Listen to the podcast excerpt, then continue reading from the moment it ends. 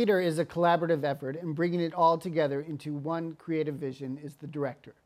Hello, I'm Andrew Leynse, Artistic Director of Primary Stages for the American Theater Wing, and I am very happy to welcome three directors who have shared their art and vision with audiences both on and off Broadway. Sheryl Kaller was a Tony nominee for Next Fall, and her directing credits include projects at a variety of not-profit theaters on both coasts. Closer to home, she's worked with companies including the New Group, New York Stage and Film, and directed off-Broadway's Adrift in Macao for primary stages. Pam MacKinnon is an Obie winning director, currently working on Broadway's Clybourne Park. She has directed several Edward Albee plays, including Who's Afraid of Virginia Woolf, which took her back to Steppenwolf. And next season, she'll be directing Harrison, Texas by Horton Foote for primary stages. And Stephen Wadsworth, who divides his time between the worlds of opera and theater. He has directed operas for La Scala, Vienna State Opera, Covent Garden, Seattle Opera, and the Metropolitan Opera.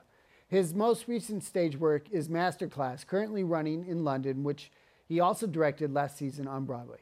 He is the James S. Marcus Faculty Fellow at the Juilliard School, where he leads the advanced training program for singers and head of dramatic studies at the Metropolitan Opera. Welcome to you all. Thank, Thank you. you. Thank you. Thank you for being here. So today is about the director. Tell me, and um, what makes a great director? I don't know, you have That's to the ask big question. ask some actors. ask an actor, I mean, I you know I, I, I think there is something. It, it it is inherently a verbal art form. Um, it is about uh, communicating with a wide array of people.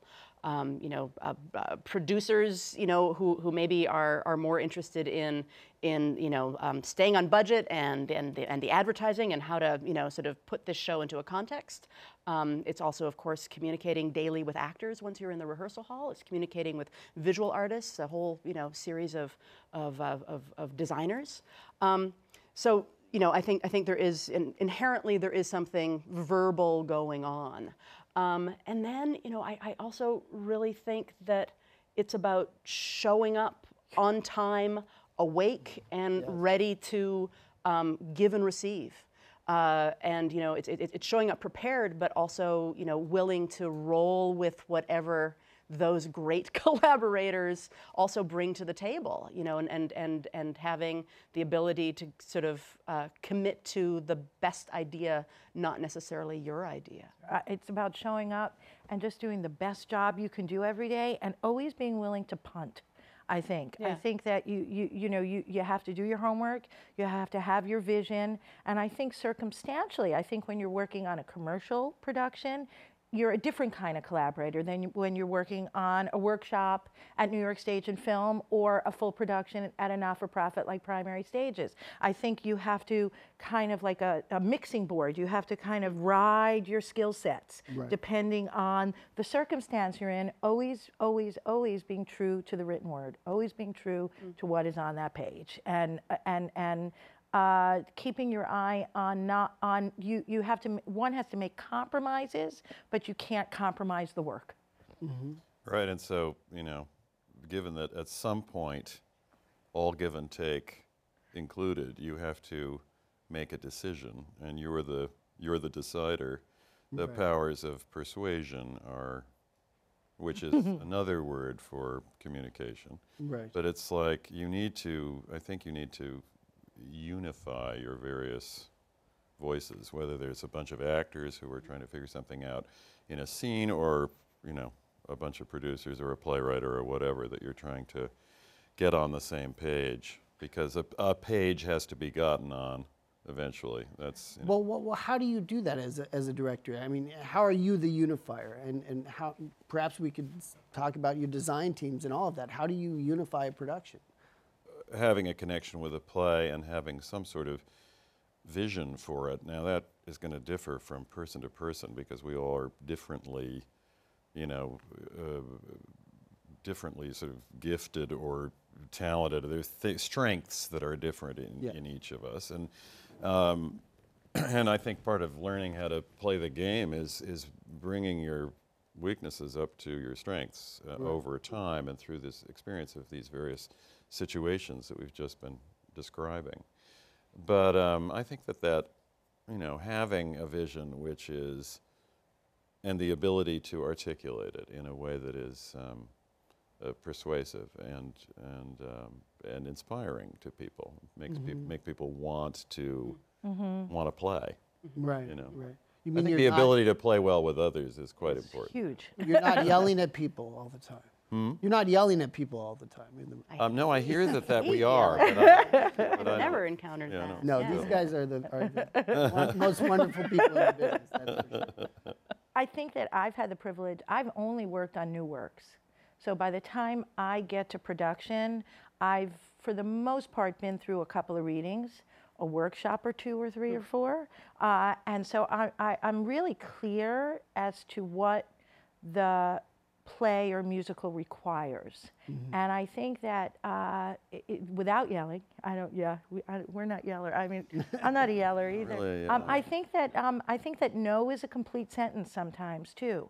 I think that to get bogged down sometimes as a director in the reasons all the time, I think you have to show a certain amount of knowledge and authority by very nicely and simply saying no, that doesn't work, and know when you have to explain it more, or know when it's just simply eh, the confidence of knowing that it's not the right thing or as mm-hmm. pam said before someone comes in with a better idea best idea in the room wins because ultimately it's going to service the play to the best of our ability Right, right. So there's a funny combination of egolessness and egofulness. Exactly. You know, I mean, you have to, to, as I said, a page has to be gotten on, and at a certain point, all of the disparate or may, hopefully not so disparate, you know, things in the room have to be corralled into something coherent, and you have to be um, able to lead everyone to that point and say,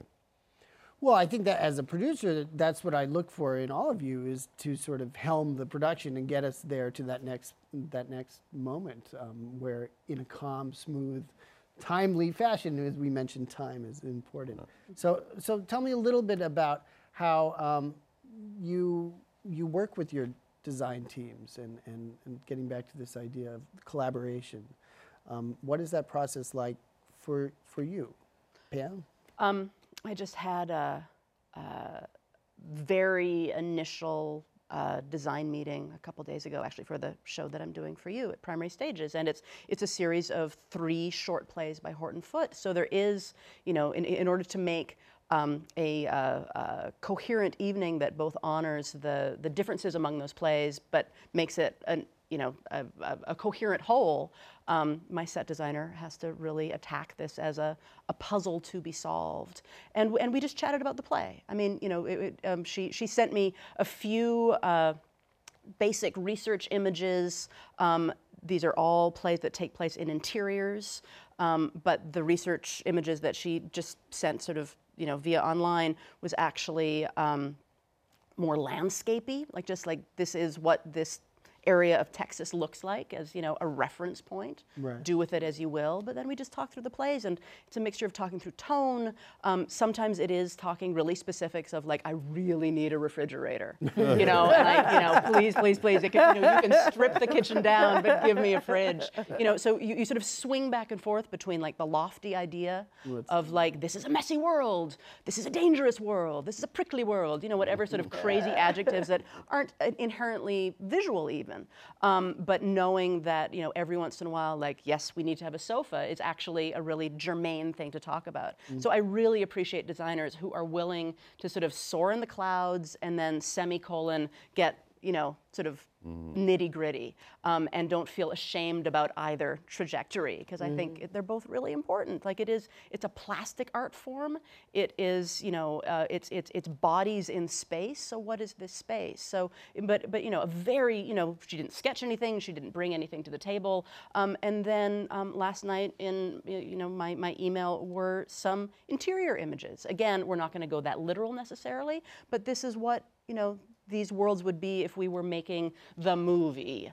Um, maybe, you know, it's, it, it, it's that kind of like next volley. So I'm, I'm a big fan of like grabbing these little conversations so that there isn't like one deadliney, you know, experience of like now we must solve the problem. Like we get to sort of dream for a while, Yeah. which is really important. And then, you know, at a certain point, I'm hoping really early, we swing in the lighting designer. Yes. Who is also a big visual thinker. I, I rely on lighting designers a ton. I do a lot of new plays as well. And there's like, uh, they're, they're musical thinkers, they're visual thinkers. They're sort of, I, what they do is kind of mysterious to me. Like, you know, a set designer, it's sort of like, it's walls and a sofa. I get it.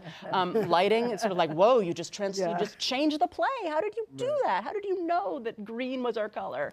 Like, it's crazy town what they can do. Right. Um, and so, you know, to have people who, uh, you know, there, there is a real musicality in what they do, and there's something very ephemeral about it. It's, it, it, it, it's, it's, it's more like, like, like, the, like the sound of language, um, and it can really, you know, be evocative. So it's just multiple, I don't know, again, conversations. I keep on going back to that. and the ephemeralness, Yeah. that's a word, helps you live in the imagination. Mm-hmm. Uh, I, I, I, because I think that it's i i through conversation, it's about living in this um, this uh, the, the always always it's about the imagination. It's about you're putting something on a stage. And, and it, it, the, the world, it, I, I think, like you, it has to start off with the world is your oyster. Mm-hmm. Like, no, limitless, right. at the very beginning. And you work with people, hopefully, that you love to work with and speak a similar language to you. And, it, and, and you know, the, the money doesn't play in at the beginning. And sometimes not even the space plays in at the beginning. It's about real and imagined and the lighting and the sound and what uh, design elements. Like I'm working on a play uh, next year where the soundscape, what we hear, to me is the driving force of the play. So I'm starting with a sound designer. I'm not even starting, and I've never done that before. I've never started set not first. Yeah, and I'm yeah. starting first on this particular project with the sound designer. And is the designer going to be in the room? Yes, the whole time the designer is going to be in the room, and we're going to create it together through a workshop of it. So there's that's another way, to, and I've never done it before, so it's very exciting to me to be able to do it that way. And who knows uh, how much that'll influence what the play looks like, what the and and what a lighting designer can get from it, or costume designer, et cetera. Yeah. I think I love to, you know, I, I do see, I do need to see initially space in a concrete way. And I don't necessarily need a designer to do that. So I do need a designer who can work with someone who is visual to, in some way and has certain convictions about how things should look. And, and for me, the designers that I've started with, Thomas Lynch, set designer, Right. and uh, Dunya Ramicova, set uh, costume designer, and also Martin Pakledinaz, Mm-hmm. costume designer, and Peter Kaczorowski. Peter and Marty and I did our first show in together in 1988, Mm-hmm. and have worked. That's been our, the primary team that I've worked with over all of this time, and we always come back to you know, what is the next time that we can be together and make that work? And I what I discovered about Tom and Dunya, who were the first really important visual people that I worked with, is that they were, I mean, I think those two people taught me more about seeing and about d- directing in some way. The organization of space and the, you know, the, the, the incredible layered reality of a, a piece of clothing. I do a lot of, uh, you know, period work, Yes. so, and a lot of 18th century work over time. And working with Dunya and Marty in the business of, you know, using every element of that craft to tell a story. Well, I remember you when you were doing Marivaux talking about your process working with your costume designer Yeah. and, and how you would think first take each character and then you would look at different fabrics. Yeah, I mean that's Different- and it's become more more that way. I, I, I love to do that. I mean, there's some. It depends on the designer. Now I have I'm working now with a with a younger designer for the first time on a show at Juilliard, and and she's fantastic. You know, she's half French, so she's totally keyed into a European way of uh, sort of metabolizing period clothes, which I think is important. And um, but she's she drew first out of the conversations, but the next step, which I'm hungering for, is when the bags of, of swatches come into the room. Just a lot of them, and we just Right. go through them, and we're like, I like this color, I like this, uh, the way this feels, this is right for this. And class and fabric and color and character and all of these rather abstract things become so concrete and so thrilling in, Mm-hmm. in the, in the um, handling of them. And you all have existing relationships with designers, and um, and I think you probably find that that's it. It kind of cuts through a lot of the courting stage, perhaps, or, or getting to know each other. You know, in that mm. early process. I think the the whole thing about collaboration is, for me, is if I get a sense about an actor in an audition, that that person knows something that I need to know. I have a good feeling about that person. There's something that they carry in them that is fascinating and uh, uh, at first maybe a little hard to articulate. Well, let's talk about that. What makes what makes that actor stand out for you in the room? I work with a with a lot of actors, and I'm always amazed at what they can do. Um, you know, and after a while, uh, you know, they really help me read a play. Um, you know, it's sort of like, oh, I can't imagine. Um, you know, I'm working on Clybourne Park. I can't imagine anyone but Christina now in that role. And you know, and we continue to change things, um, but there is something. You know, she brought that you know that language and that and that, that syntax and that person and you know she made her this strange duck in act Yeah. one of clybourne park and it's sort of it's like what else is that play if not you know with chris and i sort of feel that way but uh, you know a, a number of actors that i've worked with are sort of Right. like wow great there it is. Now i can really think about this specifically. I mean it's like what you said about grabbing the fabric and it's sort of like okay all right i, I just like it, it, it unlocks something in me that lets me think more deeply about it lets me feel more deeply about it. Um, and you know sort of the the epicenter of where i'm holding a play sort of goes from the brain to other places in my body once i'm dealing with you know an actor that can really lift something off the page Uh, yeah, that, that also, uh, I remember the first play that I did opera for a while, for 10 years really, before I did a play. Yeah. The first play I did, I had Katherine Borowitz, Mary Lou Rosato, and John Michael Higgins were in the cast. There were others in the cast that were wonderful too, but those three particularly, uh, Mary Lou would, would, and it was a new adaptation. It was one of those Marivaux plays that I had done, so you know, it was there was a lot of firsts happening, and and they uh, Michael uh, Higgins has the most uh, uncanny sense of what works and what doesn't work, and it's very fast and it's and it's very keen. It's also he gets me. He got me immediately, so he knew what I was going for, and he would say, and Mary Lou would think for a minute, and then she would say, "You know, there's something wrong with this line. It just doesn't work as the next line." Mm. So, and several times I would go back to the French and see how I had translated it and realize that in some way I had compromised hmm. something with the choice that I'd made in the place that she was sniffing out. Right. You know, and, Yes. and Kathy Bartz was also just a, as an actor director thing. She was looking at this person who'd come from directing opera, where a lot of the the process is out of order in terms of what we're used to Yes, in the, yeah, in the sure. spoken theater, and um, and s- she was looking at me like I was, you know, insane. Yeah. And so, the, and she really um, helped me understand what she's what actors who don't sing specifically uh, might need and how they think about what the, the work, which is just something that I hadn't spent a lot of time, Yes. you know, Yeah. thinking about before. So those people were all people to whom I, I still feel, you know, like baseline indebted. Yeah. Like I feel the, about the way of gr- the people who were great teachers in school, who were, you know, that's the way I feel about all those people. They, that's- Especially how they give of themselves in a new play. Yes. Because the playwright's in the room with you 9 Mm-hmm. tenths of the time, I would say. Um, and so, uh, particularly when you have a playwright who's uh, keen to that, can see how it fits on an actor, a really great actor. And sometimes the actor doesn't even have to say this doesn't work. You can. T- I just did uh, uh, reading uh, a new Billy Porter play that Epatha Merkerson, and when she was working too hard, we knew we had to change it. Yeah. Because eh, the stuff that because she's so fertile. Yeah. So that when she, even just sitting at a table with her reading it, we were able to tell, oh, but we have to work on this section. We have to work. She didn't even have to say mm-hmm. anything. Mm-hmm. And then I was also uh, it, it's a trickier beast with actors in musicals because the requirements are so different. And you have to, when you're casting actors in a musical, they have to fit the vocal requirements first because mm-hmm. the music is the part of a musical that nine times out of ten doesn't change, even in a new piece, because if you change the key to a song, it resonates differently.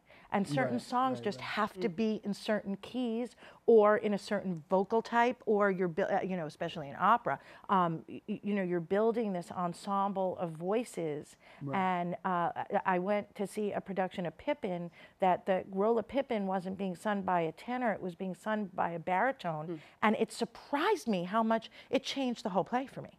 I Right. couldn't, I, and not because I was used to it as a tenor, just because it didn't speak, it didn't sing, it didn't resonate in the same way. So then, so you do your first layer of casting in a musical when they fit the vocal requirements, and then you try to get like what you guys are talking about about the pixie dust with the actors when they come into the room, whether they can teach us something or bring something or just be humble, wonderful, brilliant collaborators.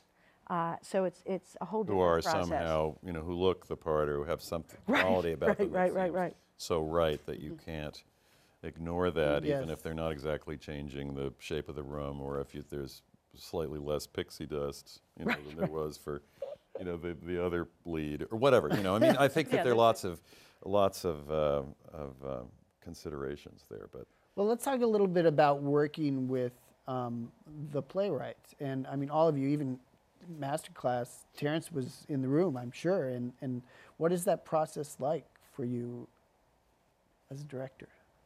Well, again, I, it's just so different. I mean, the, the living playwrights that I've worked with are three. Terrence McNally, uh, on, not, but not on a new play. Right.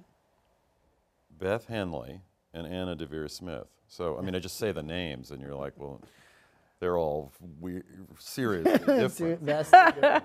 and the process of working with them is also very different. I, I, I find it, it, it's pretty bracing to have a, a playwright in the room. Um, because there's, there's another uh, eagle eye there. Uh, to which you have to defer. I remember at one point I was, I was um, talking to one of these casts and saying, you know, I had gotten notes from the playwright, which I was communicating to the cast, and I said, you know, it's not always just a case of being able to interpret the play the way it feels right to us. We have to interpret the play the way the playwright feels it. Right. And we also have to make it enough hours that we feel liberated and free to do what we need to do. But, you know, the, the frustrating at late when you're in previews and you get a, a bunch of directives, um, which feel like they go a little bit against the decisions you've made and the directions you've gone in. But there's a kind of flexibility that you have to have there in order to serve the playwright's vision of the play. I mean, it's wonderful to be able to pick up a play that's 300 years old and say, you know, really, I think we can cut this line, you know, um, or whatever, you know, or to reshape it in whatever way to sort of conceptualize as part of the work. But that's really not, The case uh, of the it's not the order, uh, of first order of business. well, it's the really the part. collaborative, it's the true collaboration because you have the other director in the room. I think it depends on the playwright too. Mm-hmm. Like on next fall, Geoffrey Nauffts is an actor as well. He started his whole life as an actor, so it wasn't the most difficult process in the world to talk him into give him give them a chance. You know, they might you might hear it differently, but give me two or three days. Uh, let them have a chance, and then we'll change it if we need to. And I also think it depends on when you come to the play um, you know, because I know you've worked with, uh, you know, uh, Mr. Albee on also o- older plays, As but well as new, re- yeah. as well as new. So you probably, uh, but like when the play that we did together, the Chris Durang play, I got as a nine-page play. So I was in on the ground floor of that thing. So I had almost as much voice as Chris and Peter, the composer Peter Melnick, as they did because I was in it in such. I mean, nine pages is what I got first. And Chris said, "What do you think?" and I right. said, "You're Chris Durang. Let's do it." Um, but so so uh, different from you coming in to um, an older play by Edward or a newer play by Edward, and also the personality of the writer. I mean, you know, we know uh, the play that the Chris Durang play that Andrew and I worked on together, we had to get Durang out of the room. He Well, I was, was stifling say the that. actors, and we and I went into Andrew's office and I said, "Okay, we need to do this together." And that's also, I think, part of the collaboration, knowing what you can do by yourself or where you need the artistic director to help you. And you know what he did? He left the room for a, while. Well, a I little think it's bit. important. I always talk to young playwrights about, you know, there is a moment when, especially if, even if it's your world premiere and this is the first production ever, you got to leave that room. Um, And why is that? I mean, I think inherently, uh, a director as well as actors, it's sort of like we want to please. Like there is mm-hmm. something, you know, sort of like, oh, I, I, I- I took this job because I believe in this story. I believe in, in, in the pieces that make the story. I'm, you know, this is fantastic. I'm starting to feel like I own it, but I want to, I know that this came, this sprang from your head. I mean, you know, and, and, and even if it was, you know, a commission, a writer, like no, like especially playwriting, like, like, like no play actually has to exist you know period. But you know these these people they they you know go to a cafe or they sit in their living room or they scribble on the subway and all of a sudden then they hand it over. So there is sort of a i don't know there there there, there is something at once compelling as well as you recognize that there's sort of I'm, I'm honored. I'm honored to have these pages. And i think sometimes actors there is a point where they know that while they they will get there they're not there and there and there, there's a mortification factor of like I'm so sorry, um, you know, and and, and, and and sometimes you you sort of learn in drips and drabs. Oh, this character is loosely based on your mother. How can I possibly live up to that? And how dare you make me try to live up to that? um, you know, because I am my own person and I'm you know I'm, I'm pouring myself into this. Um, so yeah, so you have to let me do it, and with you you sitting there and you know on occasion frowning, I'm going to assume it's frowning about me.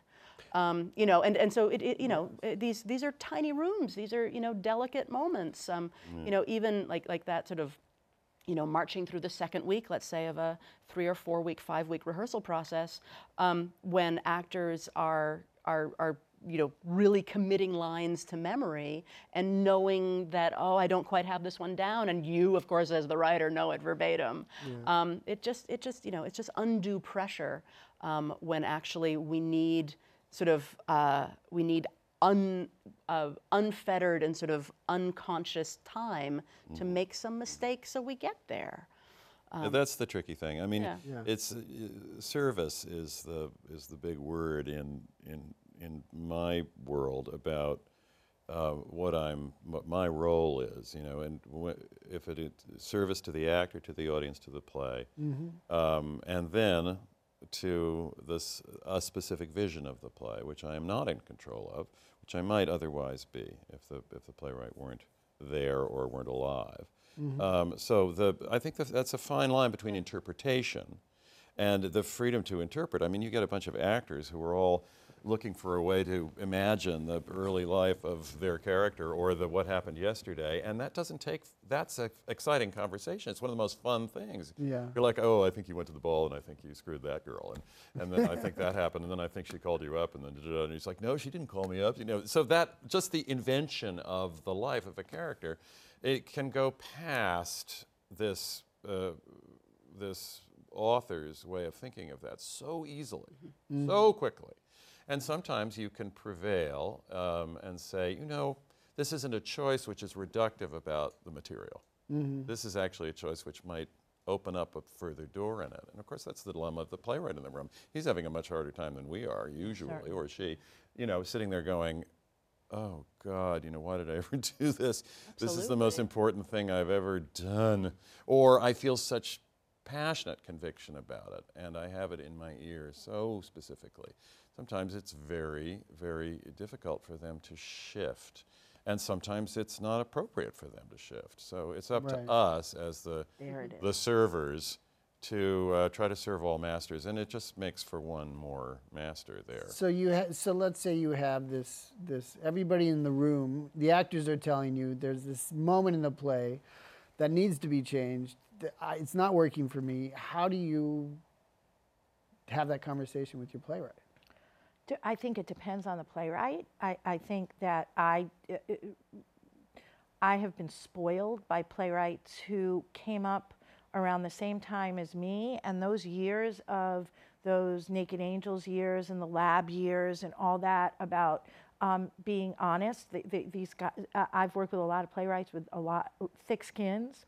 Although I remember uh, Pam and I, I, I uh, one night a playwright was really hard on me, and Pam and I were sitting on a panel together, and she saw that I was a little off, and she said, "Do you remember this?" And she yeah. said, "What happened?" And I said, "Oh, he's so upset with me." And she kind of went, "So, okay, that happened. You, you, you, I, I have a thinner skin sometimes. I have to work on having a thicker yeah. skin." I think it's about talking the playwright into. Uh, it, it, illuminating and illustrating to him or her that their, their story will be mm-hmm. told in a better way if they make this change. It's not about this is the way I want to change your mm. play, this is the story that I want to tell, because in service to the playwright, we're telling their story. So I think it's really important as a director, particularly of new works, to understand dramaturgy, to understand storytelling, and to explain to a writer. I, I feel like I've hit 95% when I can explain to them that their story, the story they want to tell, the vision that they have for the play, will be better served if they change it. Mm-hmm, mm-hmm. And that this moment is undercutting this part of the story. That's a good word, undercut. You undercut what you're trying to say if you say it this way. And I think when playwrights, particularly ones that are collaborative and easier to work with, I mean, sometimes playwrights are just hard to work with, just like sometimes directors are hard to work with, just like sometimes designers are hard to work with. But I think directors who are open to change get prickly when you try to change the st- why don't we have this character tell the story instead of this character mm-hmm. that that you're not going to get listened to and that is where we have to have that reverence mm-hmm. to the story that they want to tell um, and that's also where you want to have been working on it from the start. Yes. You know, yes. and coming in when there's nine pages, um, so that a lot of that work can be done in the, as it's built.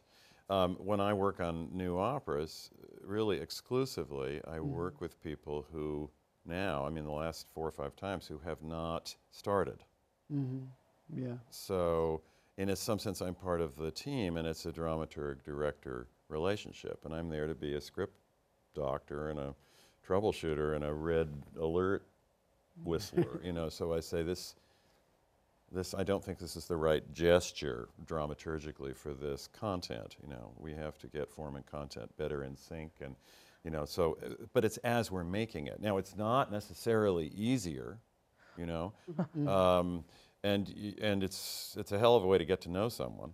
Certainly, you know, trial yeah. by fire, man. We're just uh, I'm just starting a new project, uh, an adaptation of the novel Bel Canto oh. by Ann Patchett, which is um, this young Peruvian composer, Jimmy Lopez, and Nilo Cruz, mm. writing the libretto. Wow. Um, Latin Americans working on this subject. And so we've just started to have our intense conversations about what, you know, a basic shape of things. And, you know, there's three people with really intense responses, and Nilo has to come up with a treatment. Yeah. So what he has to do, what we sort of established in our two-hour breakfast the other day was you know, I have to just like corral this material into a kind of a, a shape that I can Im- imagine. And then, you know, if there's X, X, and X layering or reordering, that happens then. I mean, we were talking, I would say, well, no, I think pretty important that maybe we, you know, when is the act break going to, all this kind of thing. Right. You know, just right. we got right in there. And it was uh, a spirited conversation, yeah. you know, and great. I mean, yeah. wonderful.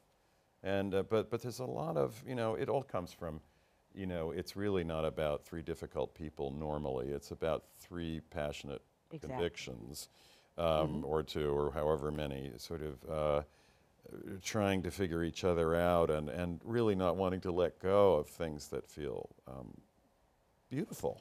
Yeah.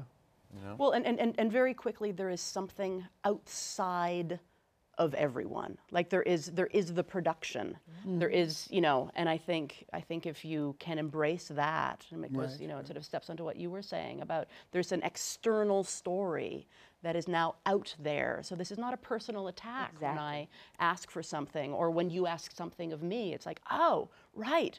There's there's something that we have created and now we are in service of that. There was one, um, I was working with Edward on um, his, I guess, his reimagining of the of, of, of, the Zoo Story, where the Zoo Story, you know, at, at that point, a more than 50-year-old play, was now the second act of a two-act evening, and we were having a really hard time. It's just really hard. It's really hard material, and the stakes are high, and all that good stuff. And and and the rehearsal hall with my- my two actors, wonderful actors, and eventually we we, we, we cracked into something fantastic. Dallas Roberts and Bill Pullman and I. But that triangle wasn't working. There was like we sort of it was a early preview kind of standstill of this moment just wasn't Yeah. falling in. And Edward um, would stop by rehearsals about once a week in that process and you know be very generous and a little scary and do his Edward thing. And um, and I and I you know I, I I waved the little flag like a few days earlier and I said like it's it's really hard. It's Right. really hard. Could you come on Wednesday and not Friday? Mm, I'll see if I can do that. Yes and he was there. And and it was fantastic. And the power of the writer he just sort of you know made our triangle collaboration a square Yes, yeah. with a particular kind of gravitas and it's his fucking play excuse me um, but but he did this amazing thing he listened to sort of our grievances and and and, and our problems Yeah. and and then um, he called over the assistant director who had a copy of the script and he opened up to a certain section and um, because he knew we were at loggerheads and some of it was fear-based it was, had nothing to do with really the work.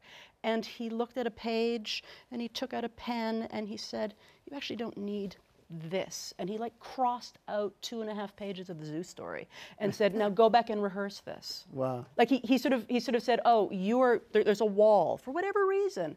And he said i have the power like i don't want to stay in rehearsal i don't want to deal with your your grievances and this is difficult Right, difficult difficult i know it's difficult but i'm now going to change the text force the parameters that you're working on to shift and now you have to go rehearse it differently mm-hmm. Right. bye i'll see Yeah. you Yeah, on yeah. tuesday hope it gets better Yeah.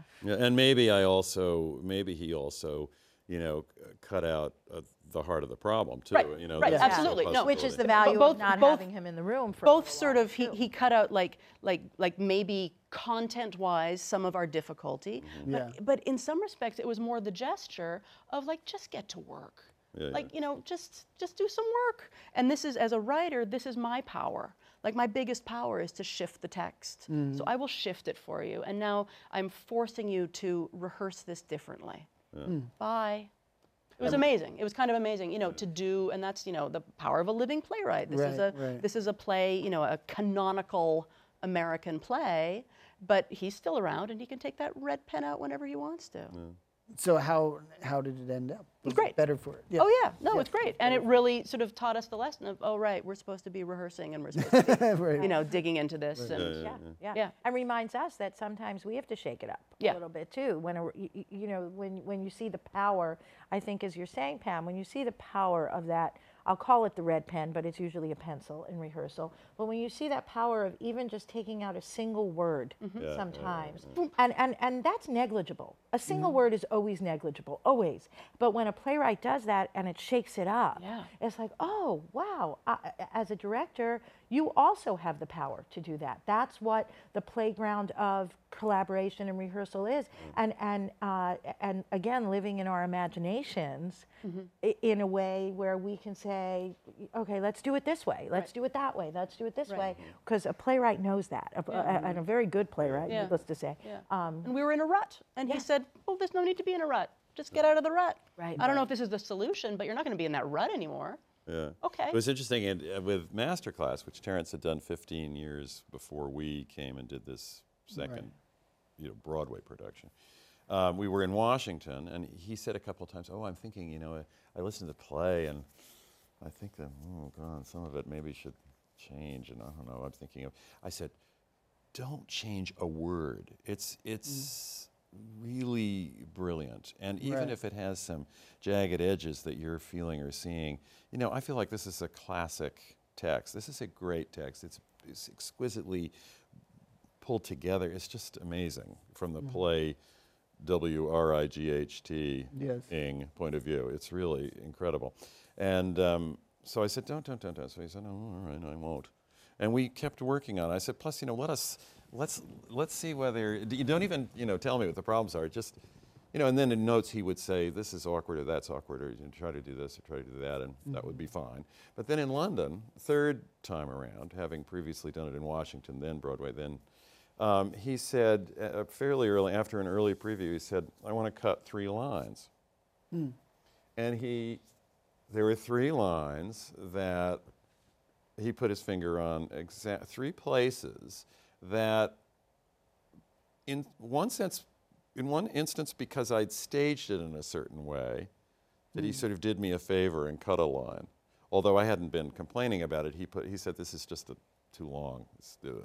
Right. then in another instance it was really a case of, of how we had uh, how we had worked out one of the characters, which was quite different from the way he had experienced that the first time around. Right. And he liked that direction, and so he cut one of her lines. And then the third line that got cut was about it was about a singer who was particularly beloved in London. And he hmm. said, "I think I've hmm. I think I've cracked that joke Right. by that time, and I can lose that." Right.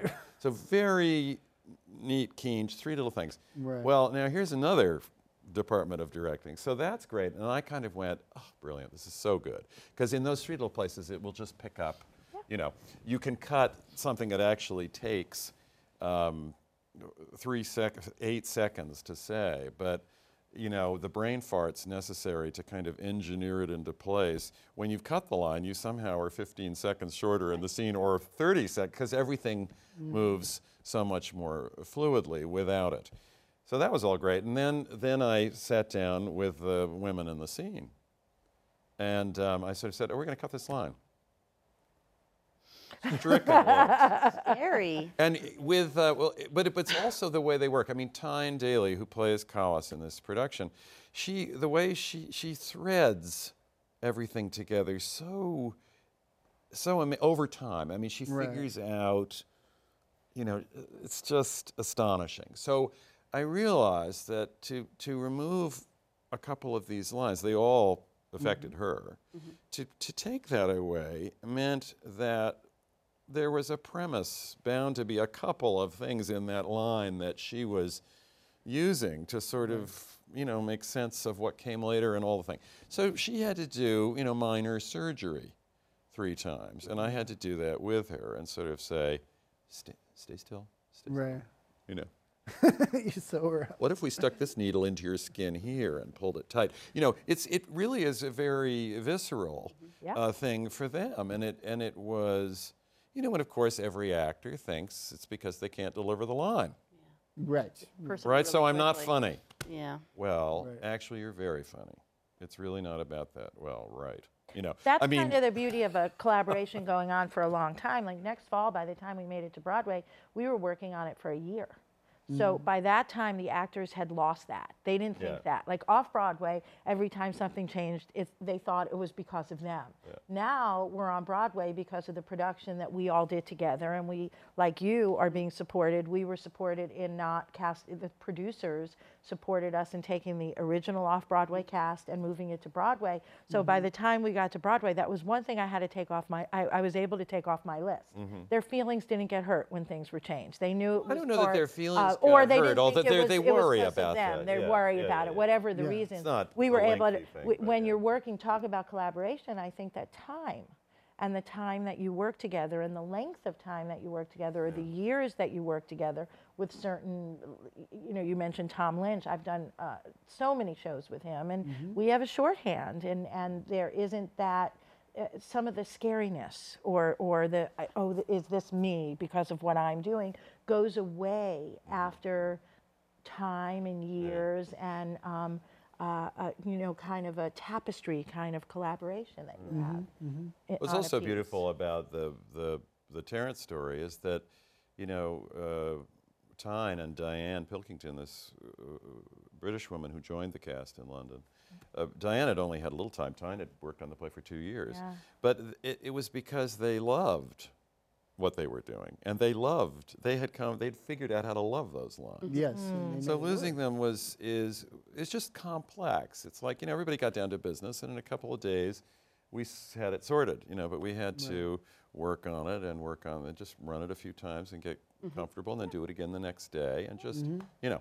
So, but that's a very interesting part of what we what we end up doing. You know, on every side of a little cut, there's Right. There, know, there's there's a- action and yeah. reaction. there are different interactions that Yeah. that require your um, you know patience and uh, diplomacy. And how much do you guys listen to the audiences? And how does that affect you? And especially in the first, I would say, for me, it's always the first two previews is, is your biggest moment. And, but what, what do you, what happens if you don't get what you're expecting to hear? um, you have to you do pay attention to the audience but you have to know your play and what you want to pay attention to them for and i think that varies from play to play you know that if you have let's say nathan lane on a stage he might take a week to land all those jokes so you don't have to pay attention to the audience if they're not laughing at the odd Right, couple right. one the you know i'm saying shows i haven't done you know the Especially first second Nathan or Lane, 'cause third he'll figure out Just Yeah, he'll Really figure out fast, exactly. he'll He'll use the previews for his own end. Or you know, that. or or uh, you know, but the play that we did together, we really used your audiences to hone the humor in Mm-hmm. that play because that was what the task was. Um, for other plays, I, I always pay attention to when they get restless. That's Yeah. me. That's a big thing for me.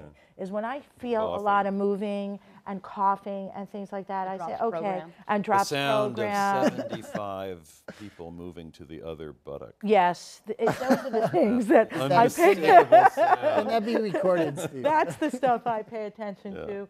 Um, and then on Broadway, it's a different beast because um, uh, you also you have to pay attention to the business side of it. Really, like I hate to say it, but in a Broadway audience, you have to know how many 26.50, $26.50 butts are in the seats because they'll go to the bathroom no matter how good it is. you know, I, or, or again, a subscription based, whether it's an older audience or a younger audience. So I think it's just so circumstantial to the Yeah. piece and to the audience and to how much time you have and to when the critics are coming. I think it's all, because I think that is part of our job.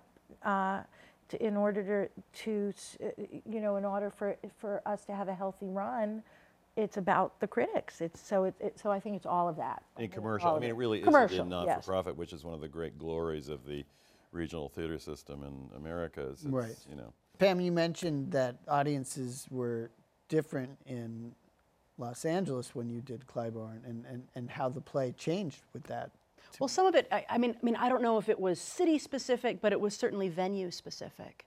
I mean, I first did Clybourne Park at Playwrights Horizon, so a 199 seat house, versus the Mark Taper Forum in Los Angeles, so a 720 seat house. in quite a different configuration. and hugely with its- different- right. With uh, uh, acoustical problems and also, depending on how you dress that stage, distance Mm-hmm. problems, you know, for some of the audience. It's, Yeah, I mean, I mean, I mean, the, I mean, the Mark Taper Forum. It's called a forum for a specific reason. It's a semicircle of a stage, and so you know, if you have someone downstage center, which could feel like a very strong place to deliver something at Playwrights Horizons, which is a small proscenium or end space, um, well, that means actually probably half the audience at the taper is behind that person, so not so strong anymore. So you know, so so it required definitely a lot of restaging, and I, and I agree with you and that that can be heartbreaking for actors too, Yes. especially if they've done it before. Yes. Your wife, we did a touring production, and we ended up at the Long Wharf after playing two Mm. beautiful proscenium. This is Mm-hmm. a proscenium show. I had happened to have done it in a thrust before, but when we got to Long Wharf and we had to reblock, you know, seventy percent Yeah. of the actual, those actors were in tears Yep. most of the time. Yeah. Because there's, I mean, it, it's a biological act. Yeah. Right. Like there is something I used to, I used to have my wife at this distance. Why is she Yeah. all the way over there? Yeah, yeah. It's a huge house. I need my actors to actually play some distance. You know, it's very interesting. But but what I did find in a positive way, Bruce Norris, who wrote Clybourne Park, he wrote a big house play, I believe. So that, for instance, there there, there are sometimes you know three laughs in a row at Playwrights Horizons. We would get the first one Right. and then sort of like an understanding and an understanding after the second and the third. A big house is actually they're they're they're they're more anonymous, and they're also there for that kind of ha ha ha ride. Right. And we would get every single laugh, and it was just it's it was a, rev- a revelation. Yeah, I had the Next same fall, we, problem, oh, yeah. we had the opposite Mm-hmm. when we moved from playwrights to the Right. Helen Hayes. Geoffrey did a lot in threes. He did a Mm-hmm. lot of three laugh things. And we found from going from a 96 seat theater to a 650 seat theater that we could only get two jokes to land Mm-hmm. because the laughter landed lasted longer. In the Right. Coming from further away. It's Yeah. coming from further away. So Yeah. we took a lot of three joke uh, sections and turn them into two joke sections during previews. That's we use Yeah. previews a Right. lot for that, and I and also the blocking thing is really it, we, Yeah. you have to depending on your space and depending on the size and uh, the blocking affected a lot of humor as well. How to land the humor from 96 to 650. In the in the vaudeville theater in London, where Yes. Masterclass is at the moment, it's sort of as if you take a shoebox and you stand it on its end. Right. Very narrow, Right. and it's very high. Right. You have two balconies. So the first week of previews, I sat in a box so that I could clock what that what what was going on in this in the orchestra section, the stalls, and what was in the balconies. So I could hear. Yeah. And the first hmm. several performances, I realized that the people upstairs weren't laughing. Right. They had a different show. So then I went up and sat there and I realized that they actually didn't laugh because they were afraid they might miss something because they couldn't quite hear it mm-hmm. well enough. Mm-hmm. Fascinating. Well, we're, So we're, you- we're coming to our final moment, so I, I would love to hear from each of you for closing where you go for inspiration as directors. What interests me are the are the complicated in between bits of personal interaction and how people behave and why. Mm-hmm. That is what a what it is about. Yeah, I mean, it's it's you know, yeah, taking, trying to be open, taking stuff in. Um, uh, I love to travel when I can. I mean, that's an inspiration. I read a lot of fiction when I can. Um, I also try to see stuff. I mean, I think I think my my my tastes are quite Catholic. Um, and I and I can definitely I love going you know to the opera. I love going to you know I, I, I- I sit on the board of a, a small downtown company Clubbed Thumb. You know embrace their work um, you know uh, see stuff on Broadway. I mean you know I, uh, uh, other people's work. I love you know going to the Whitney. I mean Yeah. So for our final, I would say, you know, the first place I always go is to my family, and how they, how we navigate each other is very uh, informative and inspiring to me. And I'm with you guys. I, I, I because I have also the privilege of two children um, in college or in high school or in grade school. I go. I, what inspires me is what makes people do what we do right at the beginning. Yeah. So to watch these college students up there right now and uh, fiction, fiction great. books. Well, thank you for joining us. Um, these programs are brought to you from the Graduate Center of City University of New York in partnership with our friends at CUNY TV. On behalf of the American Theater Wing, I'm Andrew Leynse, and thank you for joining us for another edition of Working in the Theater. Thank you. Thank you. Yeah. I'm Ted Chapin, chairman of the American Theater Wing. The Wing has played a vital role in New York's theatrical life for more than 60 years. Best known for creating the Tony Awards, we stand for excellence, but we also support education in the theater, and our work reaches beyond Broadway in New York. The Working in the Theater television programs, which are supported by the Annenberg Foundation and the Dorothy Strelsin Foundation, are unequaled forums for discussions with today's most creative artists. Downstage Center's in depth radio interviews were created in conjunction with XM Satellite Radio and can be heard on our website. For people who are starting their careers, we have a two week boot camp for aspiring actors from colleges across the country called Springboard NYC. And our theater intern group provides a forum for young people who are starting their careers to build a professional network. All of the American Theater Wing's educational and media programs are available for free on demand from our website, americantheaterwing.org. Thanks for your interest in the Wing, and thanks for watching.